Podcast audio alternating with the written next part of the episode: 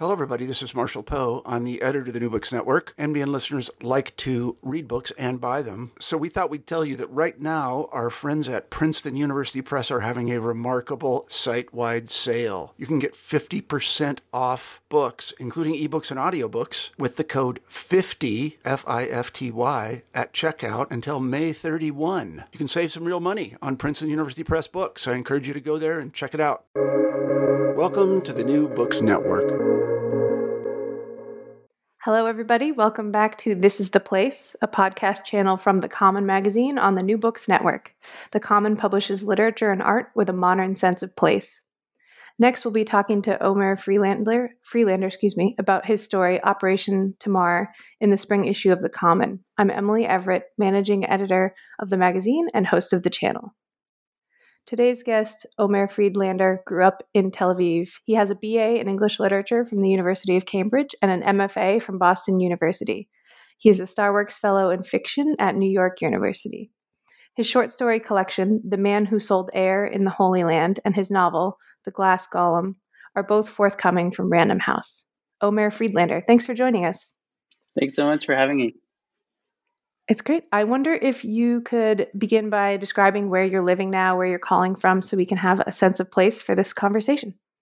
Sure. So I'm calling from Tel Aviv, um, and there's this big um, public garden outside my window where usually kids kind of slide down the the slope of this kind of grassy slope on pieces of cardboard and, and stuff like that. But with the lockdown, that's happening kind of uh, less. But I, I kind of remember because I, I grew up here and I remember going with my brother to there was um, a bomb shelter in our neighborhood, which kind of ties in with the story we'll talk about. Um, but uh, we would go there and you could kind of climb up on the roof and slide down the the kind of the roof was kind of at an angle and you could slide down the cement um, and we'd always kind of you know scrape our elbows and, and knees and rip our pants and stuff so I think our parents kind of got mad because they had to fix the pants and buy new ones, and so we mm-hmm. kind of stopped doing that at some point.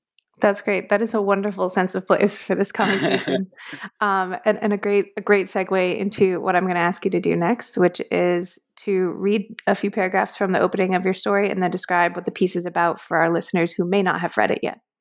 Abba sent us around the neighborhood to cut down sabra using a, na- a knife taped to the handle of a broomstick.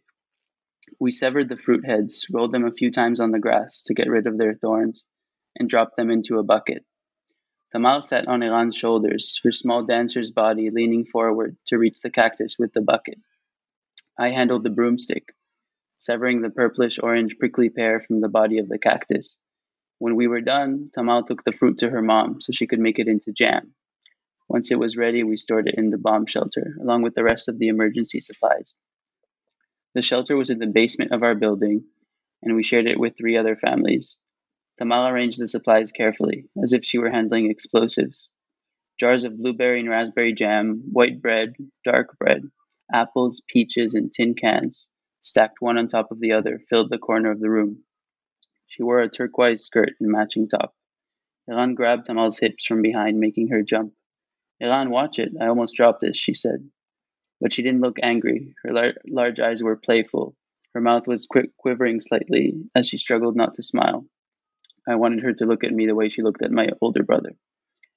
Um, so, Operation Tamar is set in Jerusalem during the Six Day War in 1967. And in this opening section, which I just read, you can kind of see that the story is is a love triangle. So the narrator, 14 year old boy, is in love with his next door neighbor, but she only has eyes for his older brother.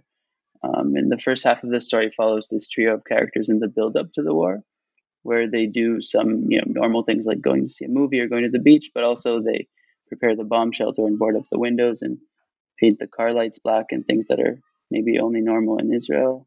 And the second half of the story zooms in on them hiding in a bomb shelter uh, with their families in kind of constricted space with no privacy and a lot of tension. That's great. Thank you for that summary. Um, I, I do love how that opening just sets up the whole story right there, right in the beginning. Um, can you tell us how you came to write this story? Yeah, so it was actually inspired by my mom's experience. Uh, so she was seven years old uh, during the Six Day War, and she grew up in Nayot, which is a neighborhood in Jerusalem, kind of filled with um, it's like an Anglo-Saxon neighborhood with you know like pine trees and cacti and university professors. And when the war broke out, she she was hiding in the bomb shelter with her mom and and her older brother and and several other families in the neighborhood. And my grandfather fought in the war and he was injured. He was he was shot in the shoulder, but I think he tried to hide it from my grandmother because he didn't want her to worry or something. Um, and I think my mom didn't understand exactly what was going on. She was very young, but she remembered, you know, being scared and the kind of claustrophobia of being in that in a tight kind of space, and the radio transmissions uh, where they got the news. And another detail which I which I used in my story was that um, my grandmother kept this rat poison uh, in case we lost the war, basically. And my mother only found out about that later, but she she told me, and I put that in the story. Yeah, it's fascinating. There's so many great details in the story, and they're even more interesting to find out that they're um, autobiographical, at least here, older generations. Um, now, as you know, the Common publishes publishes writing with a modern sense of place, and I wonder if you could talk a little bit about the role setting plays in this story for you, what you think it adds to the plot, or the characters, or just the feeling in general. Yeah, so I think so. Half the story happens in this kind of space of the bomb shelter, which is it was tricky because I needed to find a way for the characters to still be involved in in the war, but also be cut off from it and kind of um, in this bubble. Um, so when I kind of figured out that the war can infiltrate the bomb shelter through the radio, which they had with them in the shelter, then and they listened to transmissions and news broadcasts and things like that, then the story kind of clicked into place for me more.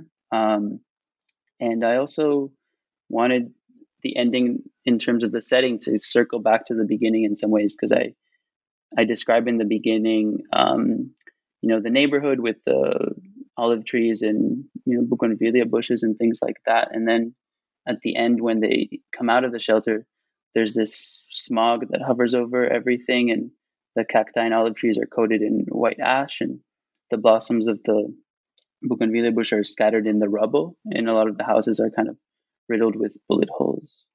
Yeah, I think the, the setting in the story sort of splits into two halves for me. And in the beginning, it feels really expansive. You know, the characters are out picking fruit, walking to and from school. They're going to the movies. They play in, in a beautiful, col- colorful market. But the second half is so claustrophobic because they're stuck inside this the shelter, um, like you said. Um, would you talk a little bit about building out both of those spaces and sort of making sure that the right feelings went along with them? Yeah, so I think you're exactly right. And I wanted that kind of expansiveness in the beginning and kind of sense of lightness and weightlessness. So uh, even when Tamar climbs up on Eran's shoulders to pick the prickly pear, and or when they go watch her in the ballet studio, she's kind of jumping around and she doesn't make a sound. Um, and there's the chaos of the market with all the colorful spices and the trip to the beach in Tel Aviv. And they have this sense of freedom when they're they're floating on the water and and kind of staring up at the sky and and the war is is this kind of um, you know thing in the background, but they don't feel it yet. And then I wanted the second half of the story, um, like you said, everything kind of tightens around them, and the tension is increased, and they're all trapped in this really tiny space, and um, so they can hear the sounds of the war outside, but they have no idea really what's going on. They, they listen to the radio, but they don't know what to believe, and they don't know how long the war will last, or you know if they'll win um, and there's no privacy in the bomb shelter. So I wanted to create that kind of atmosphere, um, which which is kind of ripe for attention.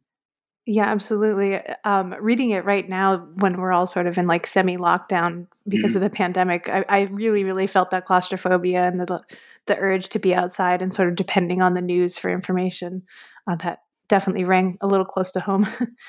um, now, I wonder this story takes place during the Six Day War, and it seems like a few of your stories explore issues of borders and conflict and cultural differences. So I wonder, when you write those subjects, do you feel a certain responsibility to get it right, sort of knowing that American audiences aren't familiar with those stories?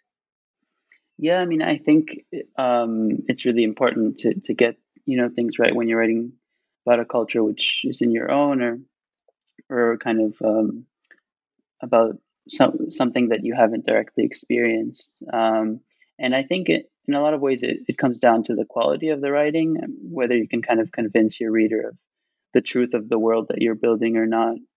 Um, and I think for the writing to be convincing about a place that's sort of foreign to your experience, you need to do research.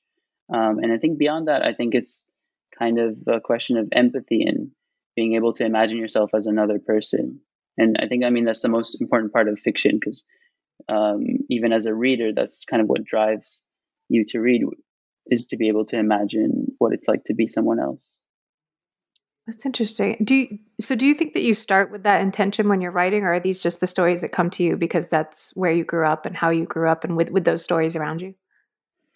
Um, so some stories, I, I wouldn't say they're they're autobiographical, but some of them are kind of maybe adjacent to to things I've experienced. Like there's a story I wrote called Alte Zachen, which was uh, finalist for the Nelson Algren Award, and uh, it's about two brothers who are junk collectors, and their lives are filled with these kind of worthless objects, um, and they're dealing with the emotional weight of a dead father.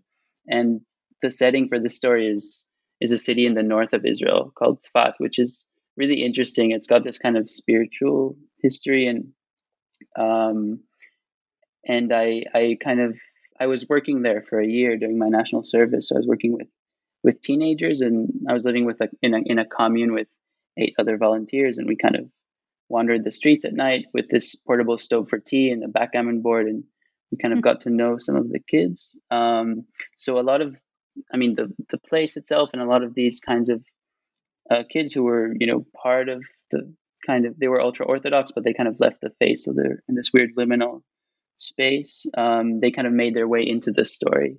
Uh, but it's not my experience directly because I sort of grew up in Tel Aviv in a very secular, secular kind of background. But um, I was interested in writing about that place where I, I did spend a year. That's really interesting. Um, I'd like to ask about um, this theme I, I, think I see in your stories. You can certainly correct me if I'm wrong about it, but it seems to me that you've written a fair number of stories that center on brothers. And I, would love to hear why you find that um, complex relationship interesting to write about. Yeah, that's that's really true. I, I do write a lot about brothers, um, and I, I, have a twin brother. Um, so I think you know, with twins, things can kind of get competitive, just like with any siblings. But I think with twins, even more so, and you're always kind of comparing yourself uh, to one another. And the way it worked for us was kind of funny. Um, so our parents never actually told us who was born first. And we kind of found out when we were 17 i think. Um, and it was it was kind of weird because our, our friends would ask and we would kind of say no we were born at the exact same time. And they said that's pretty much impossible. Um, and um, and yeah so i think eventually i don't remember who who kind of told us. So i was actually born first but i think by the mm-hmm. time we we kind of um, knew that it didn't matter so much anymore so i think it was kind of important for our parents to do that. That's that's so interesting to me. I am also a twin. Um, oh wow! But uh, my sister and I are not very competitive. We are very similar. but I can definitely understand about why that would really come into your stories. Those sort of like the the symbiosis of this relationship that's very close, but at the same time sort of competitive and sometimes on the outs. Mm-hmm. Now, I remember reading your story when it first came through our submissions queue um, over a year ago, certainly. Um, can you talk a little bit about the editing process you went through once the story was accepted? I think you worked with Megan Tucker Oranger, who was our previous fiction editor. Yeah, the editing process was really great. I I remember we made this big change to the ending. So I think in, in the first draft that what I submitted uh, to the magazine, then um, Adam's brother dies at the end of the story, and it's this kind of dramatic ending. And um, it happens after he runs away from the bomb shelter. Um, and the ending didn't quite feel right, I think, either to me or, or to Megan. And so in the revised version, um, Adam actually, you know, sees his brother who's alive and, and well, and he walks towards him. And because of this jealousy between them, and they both kind of love the next door neighbor, um, Adam has this this thought, which is which is terrible, um, that he's slightly disappointed that his brother didn't die. And I think the new ending um, came about in this in this kind of editorial process and with the feedback when I was kind of thinking about the story again. Um, so I'm really grateful for all the all the insights. That is so interesting to hear. I didn't remember that that had changed. Um, I will say it is just our favorite part of working at the Common for all of us who do editorial work is is taking a great story and just um, you know making those small changes that make such a big difference. Because to me, that is a very big difference in the story. Um, that ending moment, I think it really um, it really encapsulates how for teenagers, for for young people, the drama of the war and the drama of like a crush th- like those feel like on the same level those are like mm. equal problems almost yeah. and i think that that ending really really focuses on that yeah that's interesting. Um, i wonder if you could tell us about the starworks fellowship program at nyu that you're part of and and what you do there as a fellow? Uh, sure yeah it's it's um, this great opportunity. Um, it's part of a literary outreach program so the fellows teach in non-traditional environments. Um, and i think this year because of the pandemic it's kind of different. Um, so i haven't actually started it yet the kind of teaching parts it starts in november um, and i'll be doing these kind of uh, informal zoom workshops at a residential hospital for disabled adults um, so i think every week a different fellow makes a lesson plan which could include a writing prompt like you know, writing an ekphrastic poem which responds to a painting or something like that. And then the residents at the hospital can do that and share their work. But I think it's it's very informal. So I'm mostly looking forward to just chatting with them and hearing their stories. And I think they really like kind of sharing. Um, so even if it's not so much about the actual writing, it's about kind of getting to know someone and hopefully everything will work out over Zoom. Yeah, that's so interesting. I hadn't thought about how it would be different with the pandemic. Um, and I mean, I hadn't heard of that program before I saw it on your website. It sounds fantastic. Um, how many fellows are there? That's a good question. I'm not sure. okay, it, it's just it sounds like a, a wonderful opportunity, um, and to do it at NYU, that sounds great. Um, in other good news for you, uh, last month it was announced that you've sold not one but two books to Random House for publication, and uh, you have our enormous congratulations on that. um, what can you tell us about the books and about the process? Uh, yeah, so it was a kind of crazy couple weeks, um, and yeah, so so basically, it was it was a bit stressful, but kind of funny now, I guess. But I was on this birthday trip uh, to the Galilee, the north of Israel um, and my twin brother and I just turned 26. And I had to talk on the phone to to a bunch of editors who who were interested in the books. Um, and uh, so I was like, okay, I guess I'm going to do it from the Galilee because um, it's going to be stressful anyway. And um, we got to this village where we were staying, and there was no phone signal or electricity. It was this kind of old fashioned hippie place. Oh, um, oh no! so lots of olive trees and stuff, but but no phone signal. So so my dad drove me around, and we ended up finding um, you know signal at this hookah bar um, just off the highway. Um, so I made all the calls from the parking lot with these teenagers kind of riding around on their motorcycles. and, wow, that is um, surreal. yeah, it was really weird, and um, but uh, yeah, I mean, I, I feel really grateful um, with with how it turned out, and really really happy with how it turned out. Um, Robin uh, Desser at Random House is the editor, and she's really wonderful and, and brilliant. So it's it's one short story collection and one novel. Is that is that right? Is she working on both of them? Yeah, so we're we're doing the short story collection first, um, and then the novel. That's so exciting! Wow. but just hearing you talk about the phone calls, it just sounds like every writer's like anxiety dream, like the big important call is finally here and you have no service. Couldn't be worse. Um, just one last question for you. What are you working on now and what's next? Uh, is it is it the books? Are you working on new things?